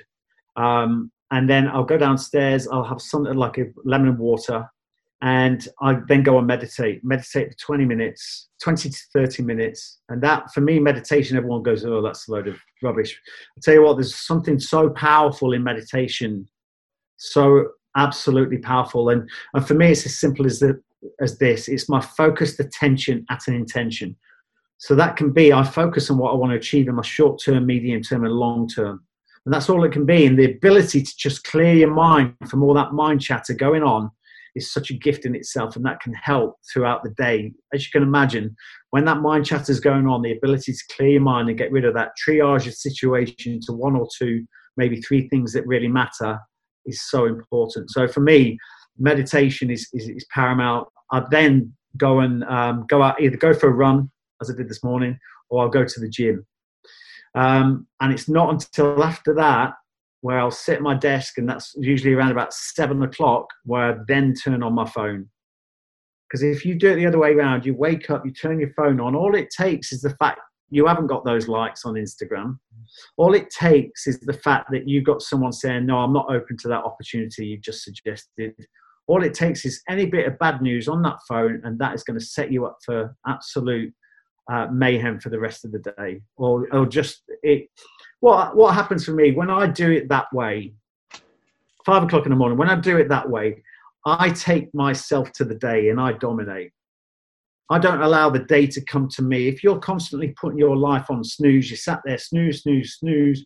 There's a lot of scientifically proved psychological issues that happen when you do that, but also the fact the day will come to you if you're, you know, your life you'll make decisions based on the snooze button and also the day will come to you and you just you'll be just bombarded by the day. When you get up early and you create a morning routine focused on discipline and you invest in yourself that takes you to the day in such a dominant force that nothing can take can take you off track. Yes very well said. And um it's interesting how we all come to these conclusions those of us that have put the thought in and and and interesting thing for you in the bible when the, the word prayer actually it, what that means is meditation not not this god can i have a new bike for christmas? That's what you know the way religion has kind of um been twisted. twisted it yeah. Yeah when yeah, G- yeah. jesus said um there is nothing that can't be fixed in this world through either fasting and prayer. He meant, you know, giving your body a rest. Health and mind. Yeah, give your body a rest from constantly bombarding it with food all the time, and meditate, and and the answers will come to you. So it's an interesting one. Yeah, no, it is interesting. I think uh, the whole story of of uh, the biblical story has been um, polluted, shall we say? Oh, massively. Twisted. Yes. Yeah. Yeah. Exactly. Ollie, I've got, I'm I'm very c- conscious of your time. and are yours, matey? yes. Um, yeah, I've got to get down the pub. I think it's just just. Me too, mate. I'll see you there. I'm gonna I'm gonna meet my crack dealer on the way. So um, I wanted to ask. There's, there's three thing three things left. yeah. Um, one of them is when you put yourself through that tunnel of ice cold water. Uh, which, which remind us which part. That was in Chile. That was in Chile. It was chilly, wasn't it? It was fucking freezing. so we did all that when i call it being in the marines when i was a kid right so we did that as kids and you you throw yourself in peter's pool in february break in the ice you just do it right Mm. now at this grand old age of um, 26 I, I feel the cold a lot more than i did back when i was you know back when i was a marines recruit was that hard when you did that Yeah, it was, mate. Um, and and totally, I'm I'm I'm the same these days. You know, it, it, I do find it. I think it comes down to choice, doesn't it? Because it, I choose not to be cold. I think I, I tell you what, the best advice I got when I was in the uh, military: any fool can be cold. Yes. So you know, and I choose not to be cold. But yeah, it was hard, mate. But the thing is, I mean, that the end result for me, and this is this is what I always say to people. You, you use this as um, let me t- let me let me look, look at it this way, right? The end result for me was the goal.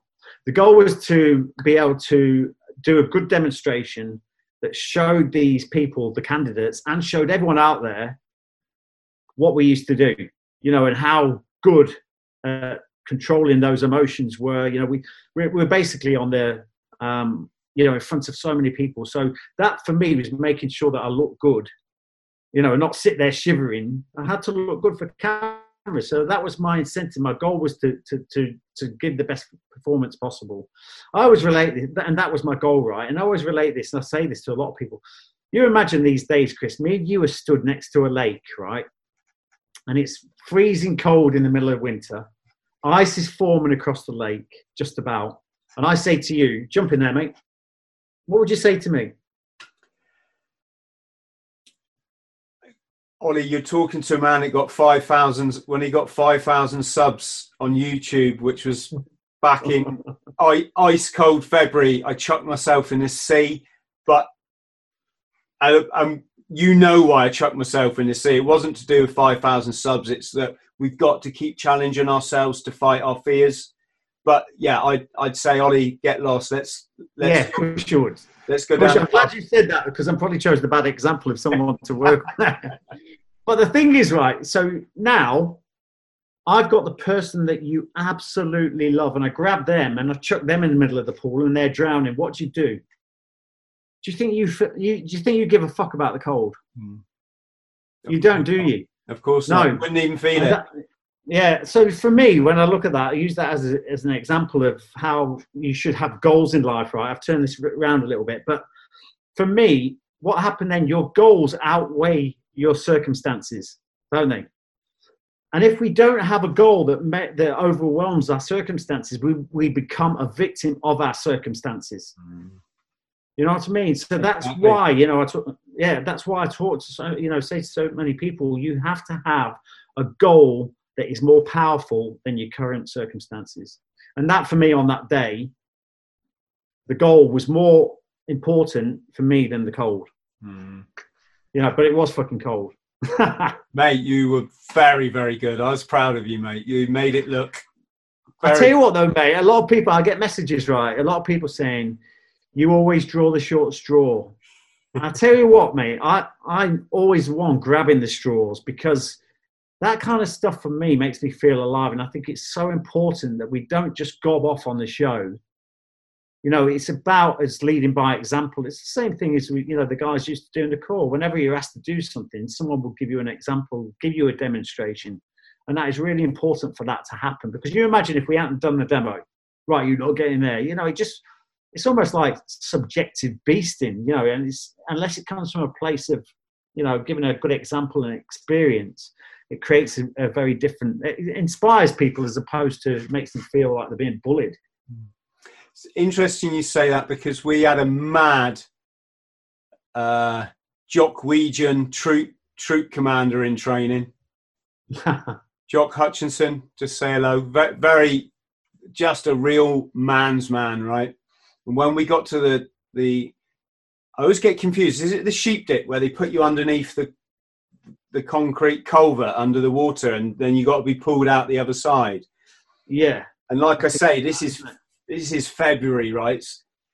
And the PTI is talking us through. Right, fellas, you're going to need to do this. I don't think we're even we weren't even doing it ourselves. We were just walking the course at the time. And our troop commander just hops up, goes right. I'll show him. Right, it's like this. You get on that side. You you're pushing me through. And he just jumped down in the water and went through. And it's that thing. He didn't have to do that. He's a lieutenant. No. He's done all his training. He could just have sat back and watched, you know, watched us kind of doing our thing. But no, he made sure he was the first through and brilliant. And not just he's a stronger man for that, but we're we're all stronger men for you know having that example yeah. set to us. Yeah, no, exactly, exactly. Two last things then. Who have you had on the show, Ollie, that you think, do you know what? Actually, you know, in another time, in another place, had they had the military background, this this person's SAS, you know, real SAS material.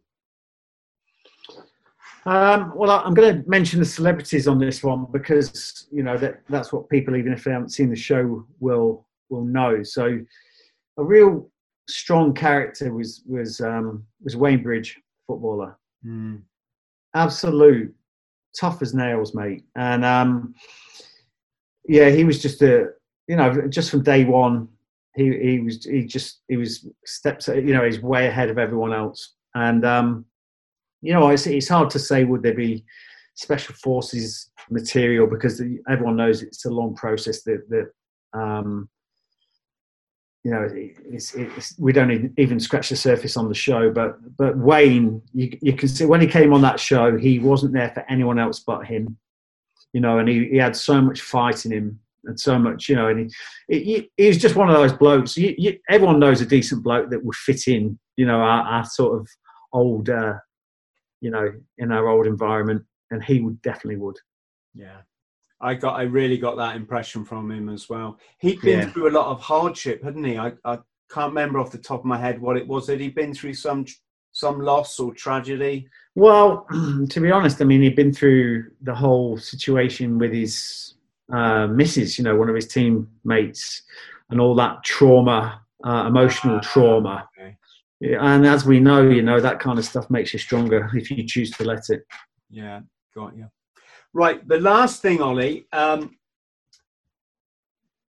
I almost begrudge asking you this because I don't want to come across as cheesy or trite, but I can tell you now, a lot of my younger viewers would they would literally kill me if I didn't ask you this question. what is the difference between the British SBS and the American Navy SEALs? Whew. And, and who's best? well, you know what I always say about the British military being the best in the world because we haven't got any money. So we're we're um, we're jack of all trades, masters of none. Um, but one thing I'll say, uh, you know, at the end of the day, uh, when it comes to um, the SBS and the SEALs, I just think we have a bigger um, a bigger toolbox. You know, we're, we're good at a, a, number of different skills. Fortunately, the Americans do have a lot more money or budget um, for the military, so that when it comes to, you know, they'll get one person to hold the rifle and the other person to pull the trigger. mm. But um, you know, I, I, just sorry, but um, I, whether you call me biased or what, I just think the SBS are, are, are absolutely amazing, and um, I put them at the top of the pedestal any day. Yes, and um, what I was talking to somebody the other day, SBS, and they said um, they hadn't done the dive course, which I was really surprised about. Um, they'd gone straight out to the Middle East, basically, and hadn't fit, had, they started the dive but hadn't finished it. I was really um, yeah, I just I think a lot of that that's that's just because of circumstances, isn't it? I think there's quite a lot of people that they join the SBS and because of the demand out in Afghan and and various other um, theatres, I, I, just don't think they had time to do that. So although they joined the SBS, uh, and you know it is quite a specialist skill, the SBS. It's not to say we don't you know, we obviously can do everything we do on land anyway, but our specialist skill is uh, is waterborne operations and insertion. Um, but you know, in a theatre that's not demanding that, then what are you going to do? Stick people on a dive course or get them out into into yeah. the war zone as quickly as possible to be to support the other lads. So I think that was just circumstantial, and I, I certainly know there's a few people saying. Yeah, no, I think I think you're you're exactly right, and just the two two last questions, Ollie. Uh, from just from a physical perspective, for those of us that have found our physical prime at 50 years old, um, what what's kind of the hardest uh, like running type or marching type event you do, and what's the kind of hardest swimming or diving on selection? Yeah, the hardest the hardest part, and I don't know if they do it so much before because.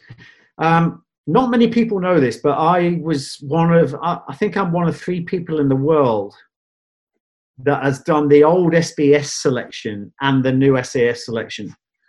So I, you know, I did my first selection, got to the end, and there was a bit of an altercation with the Welsh farmer on the combat and survival, uh, which meant that I got RTU'd at the last moment. Uh, and when I went back, that was that was the old special boat SBS selection, which was um, we used to join with Hereford for the the trees and also combat survival at the end, but the rest was sort of done uh, individually. Um, so then the I went back after. That, is that the jungle, the trees? Yeah, the jungle. Sorry, yeah. Um, and then when I went back, it was it was the first. Oh, I did the second course. I missed the first one. I did the second course of the new selection, which is the joint selection. Um, but on the first selection, you, we used to do a thing called a portage, which was nine miles with a klepper canoe. Mm. And that, I mean, I th- we've actually got it coming up in um, SAS Who Dares Wins in the next, I don't think it's, I don't know if it's tonight, it's on Monday, or whether it's next week, but it's coming up anyway. But basically, that is where you split the, you know, the bones of the canoe. It's a two-man military canoe, a klepper, um, that you take all the bones out, which is the wood parts. Uh, someone carries that, and someone else carries the skin and you had to carry that for nine miles. I think that's that's probably the hardest march I've ever done because the weight was just insane, insane amount of weight on your shoulders. Um, and then what was it? The swimming was the other question swimming, about. Yeah. Um, to be honest, you didn't. I mean, you had to be a good swimmer, but really, you know, it's it's, it's showing a level of uh, swimming ability when you're on selection. I mean, the hardest swims we did were surface swims when we actually joined the SBS. You know, I mean, you would do a few K surface swim, and also, you know, some of the ops dives you did. You know, some of the, you know, you only use use diving in the SBS as a means of transport, as a means means of transit.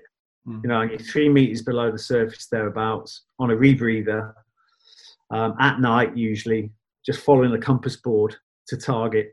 Um, and some of those were absolutely hideous. But the surface, you know, subsurface was actually easier than doing surface swims. You know, you do 5k surface swim, it's just hideous, hideous. This, this is is this where you've come up to the surface in in your dive gear and you're finning, say, ashore? Yeah. Yeah, that's that's correct. And you can have, or you you know, you you you could be swimming out to a target or for extraction. You could be swimming into target, um, and you could more than likely have an ops bag as well. So you'd have like a an Ortlieb bag with all your ops kit in there, and um, you know sometimes you know you're swimming you know, you're just stationary because you're swimming against the tide. You just got to swim against the tide until the tide changes or or or becomes high tide or low tide before you can carry on. So it's it's, it's just horrendous, hideous. I found that hideous more than going subsurface. Wow. Ollie, you've been absolutely enlightening. Thank you so much. Um, please just stay on the line while I kind of say goodbye to our friends at home because I've got a couple of things um, I'd like to say. Um, but yeah, massively, massive thank you for your example. I think you're a shining light for in a in a in a world full of are we allowed to say shallow celebrities? um, the kind of people you don't really want to be following. You you you you're you're bla- blazing a trail, mate. And so thank you on behalf of our young people. Thank you, mate. And yeah, and sorry sorry to interrupt, Chris, but I just want to say to you that. Mate, I was keen to do this because you're getting the message out there and, and, and you're inspiring so many by providing this platform. So thank you. Oh, yeah. I just do my best, Ollie. And isn't that what you they say to you when you're a kid, just do your best, isn't it? And as long as you do that, everything else falls into falls into it's place. Fine. So, uh, to everyone at home, massive thank you for watching another episode of the Bought the T-shirt podcast. Huge love to you and your families, and I look forward to seeing you next time. Friends, thank you for listening to the Bought the T-shirt podcast. Please like, subscribe, and share and don't forget to follow me on social media. Username Chris Thrall. Instagram Chris.Thrall. Thank you.